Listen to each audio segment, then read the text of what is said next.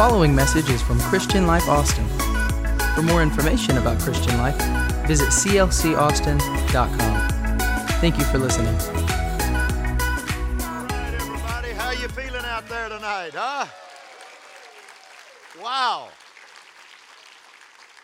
You know, I had an old pastor years ago that said when we started having church kind of like this and people started feeling good in their soul, he said, folks, this is a foretaste of heaven.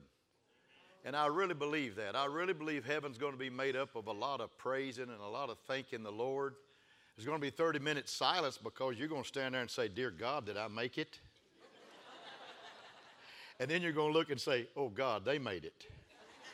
And then we're all going to receive each other and we're going to have a hullabaloo in heaven. Amen. What a joy. Good to see all of you tonight. It's an honor. It's an honor. I am so happy to be here tonight, and I'm so happy to pastor this church at this time in my walk with God.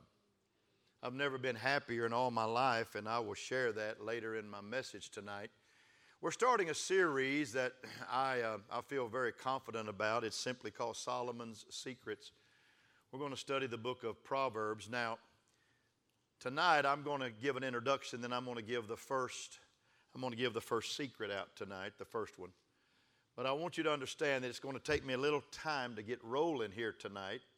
I'm not trying to challenge you, I'm just trying to teach you some things. So tonight is lecture, tonight is talking. And if I get a little excited, I'll talk a little, little louder. But I want you to get a hold of and grasp. So, what I want you to do, if there's something on the screen that you like, not me, but something on the screen you like, get your camera, get it ready and take a snapshot of it because it's not going to stay there long. If you want something to remember or something to keep, it may be too quick for note taking, but you can take a snapshot. It'll be all right. Just, just don't make me think that I'm in the paparazzi movement here tonight, all right? Just don't keep snapping. Just don't snap. Boom, boom, boom, boom, boom, boom. Don't do that with all the. And if you could, do it without without your light. Okay, that's all right. So, going to be a lot of stuff on the screen. I've got 58 slides tonight. 58 slides. Would you stand to your feet? You're awesome people. You're awesome folks. Oh, Solomon was quite a man. He was a wise man, the wisest man that ever lived. And we're going to share some of his secrets tonight. I want you to turn to somebody and say, I want to help and hear the word tonight. Everybody say, Pastor, teach the word to us tonight. Let it touch my mind. Let it change my mind. Teach the word tonight. Let it touch my heart. Let it change my heart. Teach the word tonight. Let me leave here a better person than what I was when I came in. And you may be seated. You're incredible, incredible people.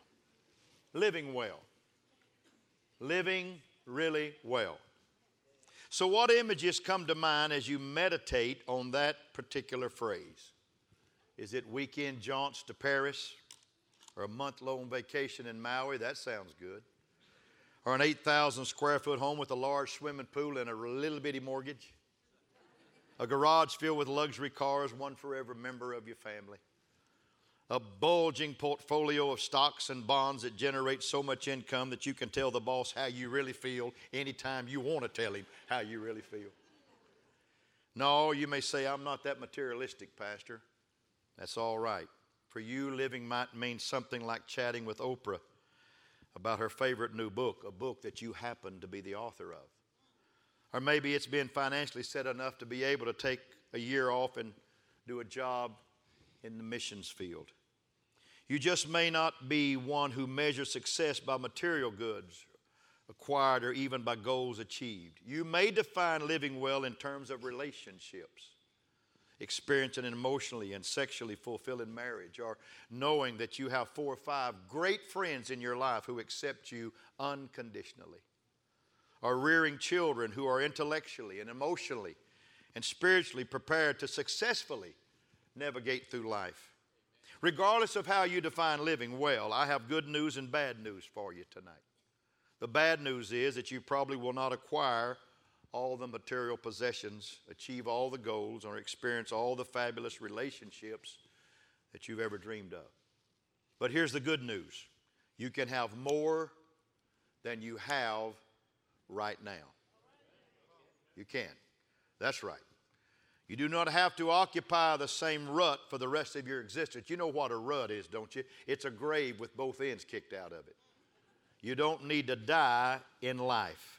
You can live a life substantially better than you do right now. In fact, I stand behind this next statement.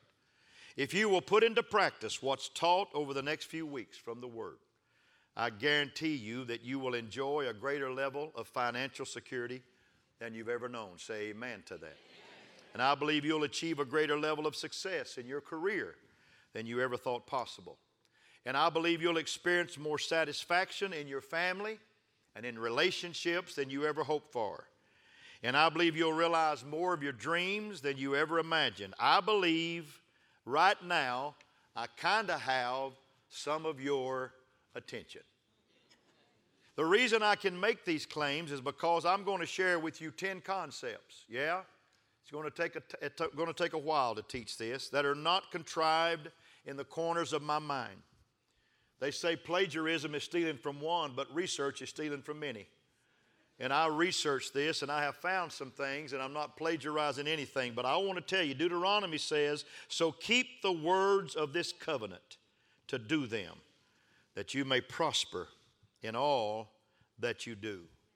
Joshua told the people, This book of the law shall not depart from your mouth, but you shall meditate on it day and night, so that you may be careful to do according to all that is written in it. For then you will make your way prosperous, and then you will have success. Anybody here want success in life? Come on, raise your hand. Let's get honest. Psalms 1, chapter 1, verse 1 through 3 said, How blessed is the man who does not walk in the counsel of the wicked, nor stand in the path of sinners, nor sit in the seat of scoffers. But his delight is in the law of the Lord. In his law he meditates day and night. He will be like a tree firmly planted by streams of water, which yields its fruit in seasons, and its leaf does not wither. And in whatever he does, he prospers. That's the word. That's not just an Old Testament concept, but you got to notice this. 3 John, verse 2, 3 John 2 said, Beloved, I pray that in all respects you may prosper and be in good health, just as your soul prospers. See, the synonym for prosper here is success. John wanted his friend to succeed in his spiritual life as your soul prospers, but also in every other area of his life. Living well, folks, is not limited to just financial success. I hate to burst your bubble tonight, but it's not God's will for every person to be a millionaire. It's not. Of course, a few of them be nice. But God's kind of fulfillment means strong relationships and achieving worthwhile goals and having financial stability. That's what it's about. Listen to what I'm about to say here. For a Christian, eternal life does not commence after you die, it begins now and reaches like a beam of light into the hereafter. You are living with eternity on the inside of you right now. Jesus said in John 10 10, I came that they may have life and have it more abundantly. That doesn't start when you say goodbye to this life. That starts when He comes and touches your life with that eternal blessing that only He can give. Living well is experiencing God's best for every area of your life. Let me ask you again Are you living well? As you think about your spiritual life and your marriage and your family, your career, your bank account, can you honestly say, This is everything God wants for my life? It just can't get any better than this. It can. Stephen Covey wrote a book entitled First Things First. I share some of this. In it, he asks a series of questions that can help us determine whether we're truly living well. One question he asks is Do you have sustained and physical capacity throughout the day? Or are there things you'd like to do that you can't do because you feel tired, you feel run down, or you feel out of shape. Question Are you in a position of financial security? Are you able to meet your own needs and have resources set aside for the future? Or are you in debt, working long hours and barely scraping by and saying, Where is it going to come from, God? Question Do you have rich, satisfying relationships with other people? Are you able to work with others effectively, effectively to, uh, effect, to, to, to accomplish common purposes? Or do you feel alienated? Do you feel alone? Unable to spend quality time with people you love or challenged in trying to work with others because of misunderstanding, because of miscommunication, because of politicking, backbiting, blaming, or accusing? Are you constantly questioning, learning, growing, and gaining new perspectives, acquiring new skills, or do you feel stagnant? Are you being held back from career advancements or other things you'd like to do because you don't have the education or the skills? And do you have a clear sense of direction and purpose that inspires and energizes you? Or do you feel vague and unclear about what's important to you and what you want in life? What we all need tonight is a good dose of wisdom. Turn to your neighbor and say, You need some of that. Look back and say, You do too. Wisdom in the Old Testament is the word hokmah, H O K M A H, hokmah. It was originally used to describe the work of weavers who wove the elaborate garments for Aaron the high priest. Hallelujah. Exodus 28 said, You shall speak to all the skillful persons whom I have endowed with the spirit of wisdom. Wisdom that they make Aaron's garments to consecrate him, that he may minister as a priest unto me. See, the weaver's ability, folks, to follow God's design for manufacturing the garments was labeled wisdom. Wisdom. His ability to make design garments for the high priest was called wisdom. And from that point on, wisdom is the skill of living life according to God's plan. When Solomon was asked, Solomon, what do you want? Do you want power? Do you want fame? Do you want riches? He said, No, sir. God, I want a spirit of understanding. Would you give to me wisdom? And God answered him back and said, Not only will I give you what you asked for, but because you didn't ask for fame, you didn't ask for power, you didn't ask for wealth, but you asked for an understanding heart, I'm going to give you power. I'm going to give you wealth. I'm going to give you influence in this world because you asked for the right thing. It's time for people to quit asking for things that they want and start asking for something that they need in their life. We need a spirit of understanding and wisdom in our life. Wow, I didn't mean to preach there, but I did. A wise person is one who patterns his finances. There we are, patterns his finances, patterns his goals, patterns his relationships, and every other aspect of his life according to the specifications revealed in God's Word. It's a pattern, it's wisdom, it's how to do stuff. There are two key truths we need to understand about this skill for living called wisdom. Wisdom is often the opposite of our natural inclinations. Would you say it with me? Wisdom is often the opposite of our natural inclinations. I read about this not so handy man who was attempting to fix his garage door. And he had this screwdriver in his hand, and the more he turned it to the left, the tighter it seemed to get. Finally, a neighbor came over and assessed the problem and said, Oh, that's a left handed thread. It's a reverse screw. You have to loosen it in the opposite direction. In other words, loose is right and tighten is left. And the frustrated homeowner says, It took me 50 years to find out how to work this, and now they change all the rules. the Bible is, in a sense, a reverse thread. It's a reverse thread. It reminds us that the way up is down, and the way to rule is to serve. And the way to live is to die to oneself. That's what it's all about. That's what it's all about. Wisdom is the opposite of our natural inclinations. The second thing it is, is obtaining wisdom requires effort. You're going to have to work a little bit. Since the skill for living well does not come naturally, It must be discovered. In a museum right now, there sits a Bible that was given to Albert Einstein. And on the flyleaf, someone wrote, This is powerful straw on the surface flows. You've seen rivers, you've seen oceans. But he who searches for pearls must dive below. There's a lot of straw on the surface of life. But if you want the good stuff, you got to dive deep. You got to get your scuba gear on and go get it. Even a brilliant mind like Einstein could not discover God's wisdom easily. It required effort. Solomon compared the quest for wisdom with the treasure hunt. I love this. In Proverbs chapter 3, he said, How blessed is the man who finds wisdom and the man who gains understanding. And now I'm going to put wisdom in the place of her because he calls wisdom a her. Isn't that amazing? He didn't call it a him. You need to listen to your wife every now and then, good brother. Oh, I'm meddling now. For wisdom profit is better than the profit of silver, and wisdom gain is better than fine gold. Wisdom is more precious than jewels, and nothing you desire compares with wisdom.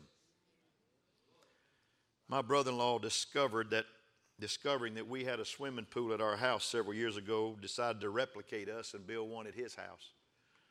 He always talks about me. I'm talking about him right now. I hope he's listening. And when excavating, the diggers hit a three inch concrete encased pipe in the ground behind his house, and it turned out to be an oil pipe from many, many years ago. He lives in Houston. And for a while there, we weren't, we all weren't sure whether he might just be the next Jed Clampett. Come and listen to my story about a man named Jed and we thought we might all be bundled up together and go as a whole family to Beverly Hills and live in one of them big old 20 room mansions. True wealth is not found on the surface. Everything of value that our earth yields comes from the deep. So if you're going to dig to find wisdom, where do you dig? Let's go to the book written by the wisest man who ever lived. Solomon compiled a book full of vigor, substance, and practical insight for living well. He dug deep to learn truths. He planted them back under the surface for us to find. I say that because if you read through Proverbs casually, you will miss some incredible buried treasure. But if you search, you'll find amazing things. Let's read together, all right? Proverbs chapter 2, verse 1 through 6. My son, if you will receive my words and treasure my commandments within you, make your ear attentive to wisdom and incline your heart to understanding and for if you cry for discernment, lift your voice for understanding. Listen to all these words God's using. If you seek her, wisdom as silver and search for wisdom as for hidden treasure, then you will discern the fear of the Lord. Because we understand the fear of the Lord is the beginning of wisdom and discover the knowledge of God. For the Lord gives wisdom, from his mouth comes knowledge and understanding. Anybody want to dig a little bit? Anybody want to go down and dig a little because there's things that we can discover if we just put our hearts to it and go after it. In Solomon's Secrets for Living Well, there were four underlying truths we need to keep in mind. I'm going to put them up. You might want to take a picture of these four things when they all get on the screen. Get your camera ready. The focus of Proverbs, folks, is this life, not the next one. Let me say that again. The focus of Proverbs is this life, not the next one. You got to get it here. And the measure of living well is not money. Proverbs has a lot to say about earning and saving and spending and investing, but the book is primarily not about money. Number three, living well does not exempt us from problems. Can you say amen to that? Amen. You're going to have problems. Man that's born of woman's but a few days and full of trouble. You will have trouble in this world. But Jesus said, Be of good cheer, I've overcome the world. And when you have Him in your life, you have someone that can take you through the problem and get you to the other side. And number four, the purpose of living well is to glorify God. Get your picture. That's all four of them right there. You want to put that on your refrigerator right now. Get your picture. Okay, it's gone. Put your cameras up. Romans 11 says it this way For from Him and through Him and to Him are all things. To Him be the glory forever. Everybody say, Amen. Amen. So that's my introduction. And I got about 15 more minutes. Stay with me, don't leave me. Secret number one If you don't know where you're going, you're going to end up somewhere else.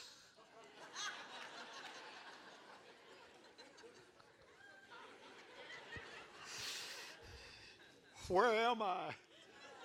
Proverbs 20 said, Purposes and plans are established by counsel, and only with good advice make or carry on war. Albert Einstein was on board a passenger train when the ticket collector came to receive his ticket.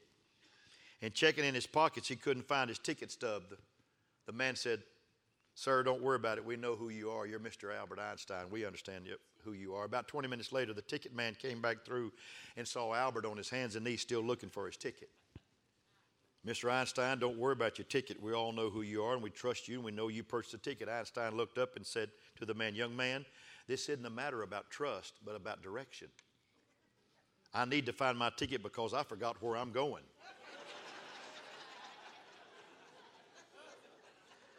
my question do you have a clear sense of where you want to go in life? You're going to enjoy this series. The first and foundational secret for living well in life is simple. Successful people know where they want to go in life and have a plan for getting there. Because when you fail to plan, you're planning to fail. I asked you early in this study to think about these words living well. Let me be more specific and ask you to imagine five years from the day, five years, five years from right now, January of 2020, January of 2025. Five years from now, where do you want to be in five years? You got a five-year plan? Anybody got a five-year plan in the house? Would you like what would you like for your life to look like? Let's get specific. Would you love financial freedom in five years? How much money will you be earning five years from now? How much money will you have saved? How much money will you have donated to worthwhile causes five years from now? Let's talk about vocation just a little bit. I'm going to speed through this. What job would you like to have? What would your colleagues be saying about you? What professional goal would you have accomplished five years from now? Let's talk about family. How would your relationship with your mate and your children be different than what it is today? How would you be spending your free time together? What activities would your children be involved in? And how would you describe their spiritual condition five years from now? You got to think about that. Let's talk about lifestyle. Where would you live? What would your home look like? How would you spend a typical day? Five years from now. Let's talk about spiritual condition. That's that counts. How would your relationship with God be different from what it is now? And what disciplines would be regular part of your life? What habits would no longer be a part of your life? Never underestimate the power of a dream, folks. Let me say it again. Never underestimate the power of a dream. I believe if you can dream it, I believe you can achieve it. I really, really believe that. On the other hand, Dreams are not sufficient to change your life. I used to have a notepad that I had on there said, Dreams come true if you don't oversleep. and people love that notepad. They wanted me to write them a note so they could have that little saying that I put on the bottom of that note. I've dreamed of romantic trips with Patty to all points east, west, north, and south, and beyond. But until I save the money, got airline tickets, and developed an action plan, it was just a dream. See, a dream without a plan is only a wish. And you'll not arrive at your desired destination by accident. Only luggage does that. You folks are going to sleep on me. That's funny. You didn't laugh. There was a Finnish farmer that was an atheist, and on his death, they found that he willed his farm to the devil. And after a couple of weeks of deliberation, the court finally decided, true story, the best way to honor his wishes was to permit the weeds and the briars to take over the farmland and to allow the house and barn to rot away and to let the soil erode and wash away. And the court said the best way to let the devil have possession of anything is to do nothing. And that is so true. The best way to allow Satan to destroy your dreams is to do nothing continue to live with no action plan. See, there's a law at work in the natural world that's also operative in life. It's the second law of thermodynamics. It's simply this the physical world is decaying, and the direction of all creation is downward, not upward. Everything eventually runs down. Romans 8 said, For we know that the whole creation groans and suffers the pains of childbirth together until now. Just leave a garden alone, and weeds will appear. If you don't believe the same thing happens in life, ask yourself these questions. Let me, let me ask you some questions. Does your body get healthier with age? Does your vision improve the older you get? How about your hearing? Ask your wife how you're hearing now that you're 40 years into the marriage. How about those teeth? They doing all right with you? If you don't do something to counteract that, you'll grow worse over time. So here's something great I want to I want to teach to you now. This is great stuff right here. King Solomon, the wisest man who ever lived, had a clear objective for his career, clear objective. He wanted to build a magnificent temple for the worship of God in Jerusalem. 1 Kings 5, he said, Behold, I intend to build a house for the name of the Lord my God as the Lord spoke to David, my father, saying, Your son, whom I will set on your throne in your place, he will build the house for my name. Solomon knew the temple would not build itself, so he set up on a plan to see his dream come to pass.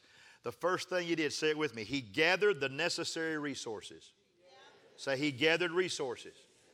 I read from 1 Kings 5. Now therefore command that they cut me cedars from Lebanon, my servants will be with your servants, and I'll give you wages for your servants according to all that you say, for you know that there is no one among us who knows how to cut timber like the Sidonians. They knew how to cut that timber. Everybody say he organized, he organized. the people. He organized. He got the, he got the, the, the materials together and he organized the people. Second Chronicles said, So Solomon assigned 70,000 men and 80,000 men and 3,600 to supervise them. And then he said, then say he designed the facility. Say it, he designed the facility. Now these are the foundations which Solomon laid for the building. I'm putting the scripture up, I'm giving you the word. Laid for the building of God. The length in cubits, according to the old standard, was 60 cubits, and the width was 20 cubits. And then he set a time to begin the project. Said he set a time to build the project. He had a seven year plan, not a five-year. He had a seven year plan. It took him seven years to build this temple. And his second chronicle said he began to build on the second day in the second month of the fourth year of his reign. Folks, he started on a day. He decided this is the day I'm going to start doing what I need to do to build the house of God. And there's got to be something in your spirit. I'm preaching a little bit now that you've got to say, This is the day that I'm going to start the turnaround in my life to build something wonderful in my life, in my family, in this house for the kingdom of God. You got to have a day. Everybody say he completed the project. That's all the work Solomon performed. The house of God was finished. He gathered materials. He organized, he designed, he set a time, and he finished. He completed it. It's just time for some of us to say, I've got to start sometime. Why not January 15, 2020? Let's just get this party started in my life. And let's start moving forward in this thing called wisdom and understanding about how I can get my life better off. Solomon understood the importance of developing a plan. That's why his collection of Proverbs are filled with reminders. I'm going to read these. Now, watch this. He says in Proverbs 15, without cons- consultation, plans are frustrated. Now, watch this. But with many counselors, they succeed. He said in Proverbs 16, the plans of the heart belong to man, but the answer of the tongue is from the Lord. He said in Proverbs 16 and 3, commit your work to the Lord and your plans will be established. He said in Proverbs 20, prepare plans by consultation and make war by wise guidance. He said in Proverbs 21, the plans of the diligent lead surely to advantage, but everyone who is hasty comes surely to poverty. Retail, mo- retail mogul J.C. Penney once said, Give me a store clerk with a gold, and I'll give you a man who will make history. Give me a man without a goal, and I'll give you a stock store clerk. Give me somebody with a goal. Let me ask you do you have a life plan? Do you have it? You've got to start a life plan sometime in your life. It seems to me that most of us fear that by developing a plan to achieve our dreams, we're setting ourselves up for failure. That's the best way to keep from failing is, is at reaching your goals is not to have any goals. But you know what? If you play basketball, it's not fun to throw the ball up against a wall. If you play football, it's not fun not to have a goal line and boundaries. If you play baseball, it's all right to have a fence. It's all right to have out of bounds lines and play the game in the lines. But you got to have goals.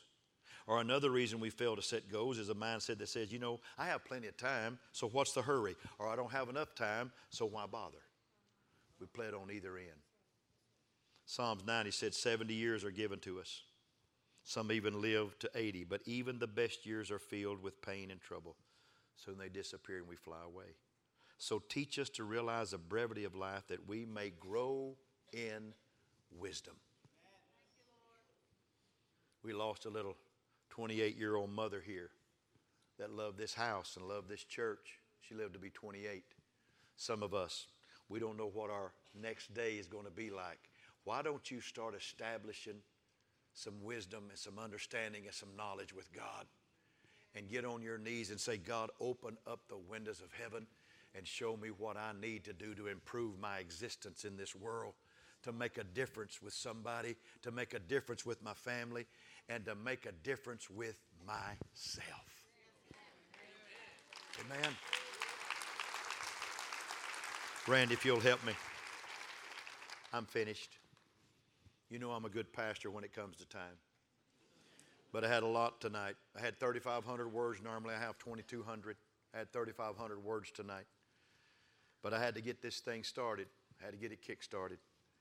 We're going to be rolling next week.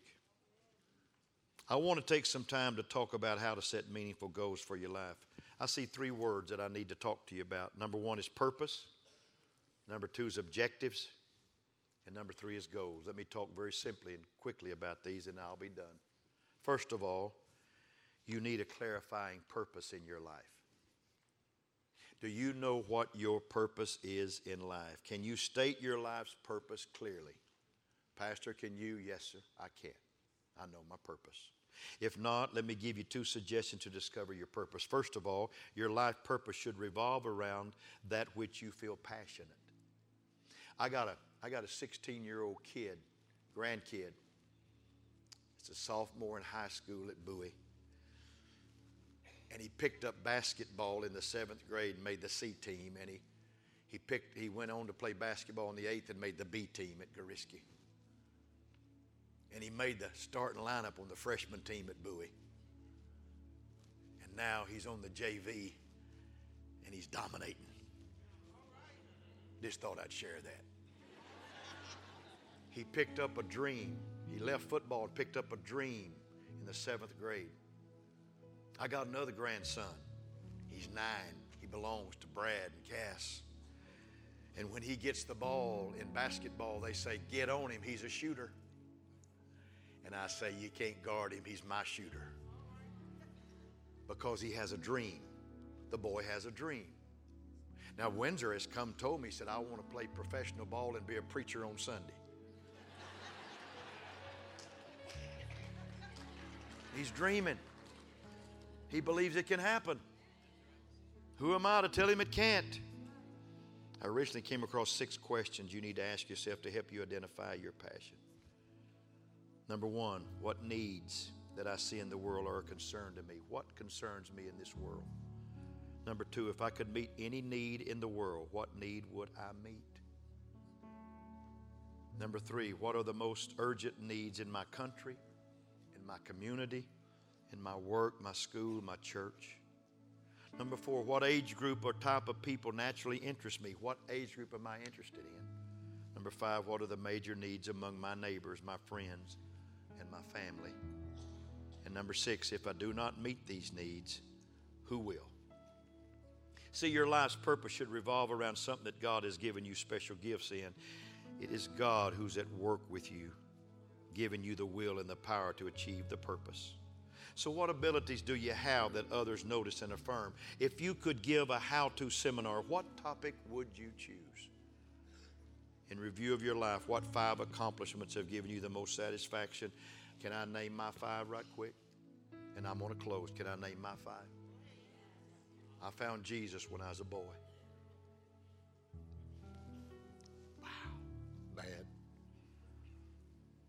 Church had less than 10 people in it, but I found Jesus. I was called to preach at a young age in my life. And even though I resisted it and thought I couldn't do it, God wouldn't let me go. The second great moment in my life. And the third great moment in my life kind of is very unique and different. I went through a tragedy in 81 as a young preacher, and God established and gave me a beautiful wife that would heal me from that tragedy. She's sitting by me tonight. She's with me in this house. We have three beautiful daughters. That's my third wonderful accomplishment in life. And the fourth is when you folks, a very small congregation, asked me to come to Austin. And I left a big old church over in Louisiana to come over here because I knew it was a, going to be a great thing in the kingdom of God. And the fifth thing is that you've put up with me for 30 years.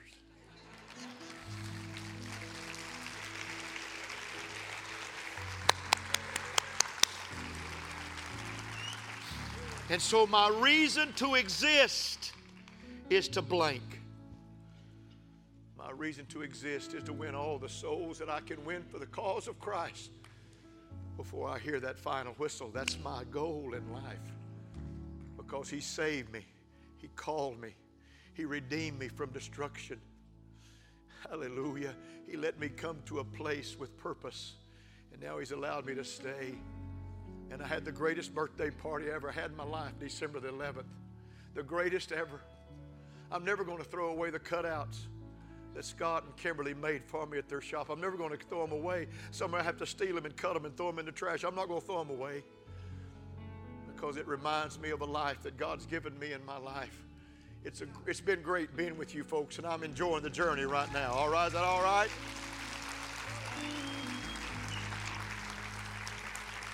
Let me hurry.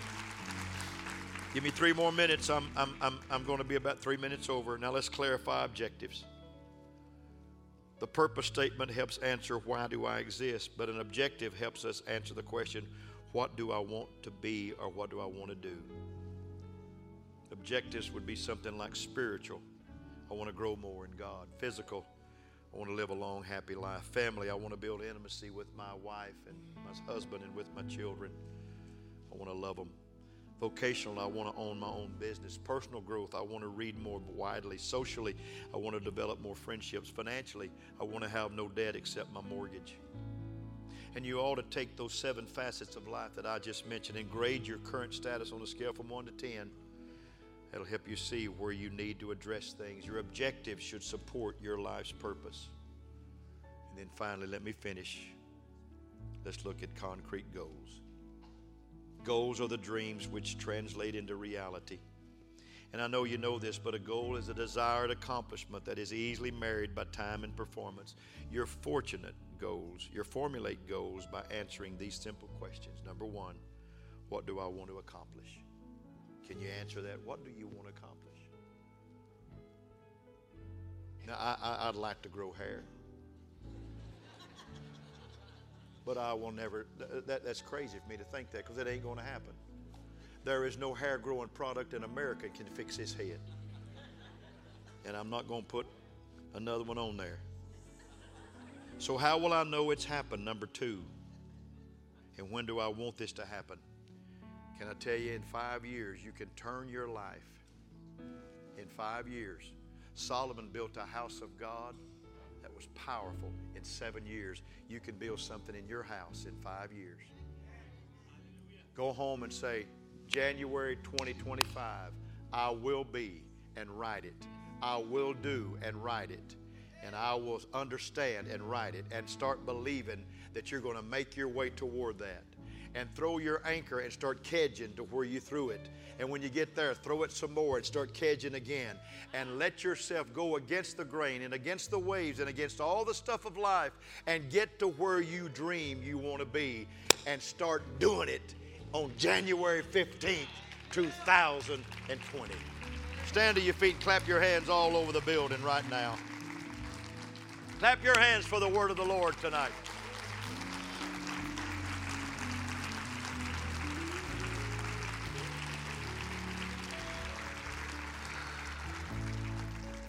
So Alice asked the Cheshire cat, who was sitting in a tree, What road do I take? The cat asked, Where do you want to go? Alice answered, I don't know. Then the cat said, It really doesn't matter, does it? If you don't know where you want to go, it don't matter what road you take. But if you matter where you want to go, it does matter what road you take. Solomon said, If you don't know where you're going, you're going to end up somewhere else. Let's make up our mind that we're going in the direction that God wants us to go. Leave the world behind, leave all the voices behind. If you have to get off of Facebook and Instagram and all the negative people that are trying to talk you out of doing things for God and doing things for the kingdom and for yourself, do it. I got off Facebook 10 years ago. I hadn't been affected, affected, affected, affected. I'm all right, all right, all right. I promise if I was on it right now, I would be affected, affected, affected. Hey, let's do something for God. Come on. Let's do something for God. Let's do something for God. Let's make our life count for Jesus Christ. Come on. Let's count. Come on, let's count. Lift your hands. You're awesome people. I've held you long enough. It says I'm four minutes and 59 seconds over time right now. Lift your hands. Let me bless you. Dear Father, in the name of the Lord, I love these precious people and I'm so thankful that you allowed me to come to Austin 1990. We're going to see the glory of the Lord God. This new church is going to be with us this year. 1,700 seats, God. We're going to fill it again and again and again. You promised us a 10,000 soul revival that's been stretched in our hearts now to 15,000. God, this church is going to be a beacon in South Austin. It's going to be a place where people are going to come and find healing and salvation and deliverance and hope for their lives. Now, bless this congregation. Bring us back in the morning for early morning prayer. Bring us back Sunday for three great services. Thank you for 9, thank you for 10:30 and thank you for noon. Let us worship you and give you praise and adulation in our hearts. In Jesus' name. Now let the face and the grace of God be with this congregation as they leave tonight. Give us safety driving home and a great night at home. Let us rise up and go call the next day blessed. In Jesus' name, say amen with me. I love you very much. You're awesome. We'll see you Sunday. Hallelujah. We'll see you Sunday.